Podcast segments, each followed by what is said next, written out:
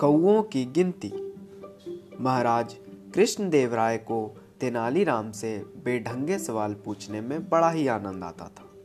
वे हमेशा ऐसे सवाल पूछते जिसका जवाब देना हर किसी को नामुमकिन सा लगता, लेकिन तेनालीराम भी हार मानने वाला नहीं था। वह भी महाराज को ऐसा जवाब देता कि उन्हें कुछ समझ नहीं आता कि वो आगे क्या पूछे। एक बार महाराज ने तेनालीराम से पूछा क्या तुम अपने राज के कौओं की संख्या बता सकते हो? तेनालीराम ने कहा, जी महाराज, बिल्कुल बता सकता हूँ। कौओं की बिल्कुल सही संख्या बतानी है, या नहीं कि अंदाज़ा लगाकर कुछ भी बता दो। जी महाराज, मैं कौओं की बिल्कुल सही संख्या बताऊँगा। आप विश्वास रखें तेनालीराम ने कहा। महाराज बोले, अगर तुमने गलत जवाब दिया तो तुम्हें मृत्यु दंड दिया जाएगा। तेनालीराम ने साहस के साथ कहा, महाराज, मुझे आपका हुक्म स्वीकार है। तेनालीराम के विरोधी मन ही मन खुश होने लगे।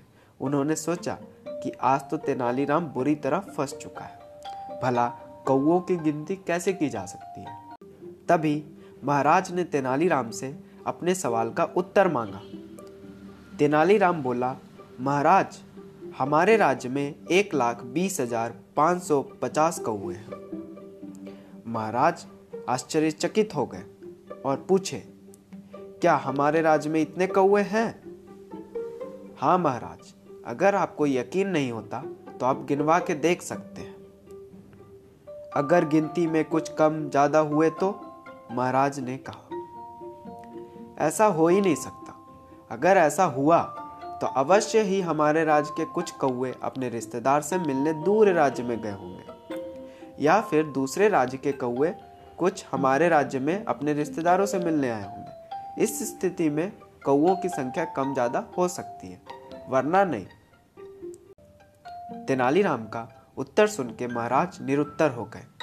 तेनालीराम के विरोधी बेचारे हाथ मलते रह गए, क्योंकि तेनालीराम ने उनकी खुशी पर पानी जो फेर दिया था।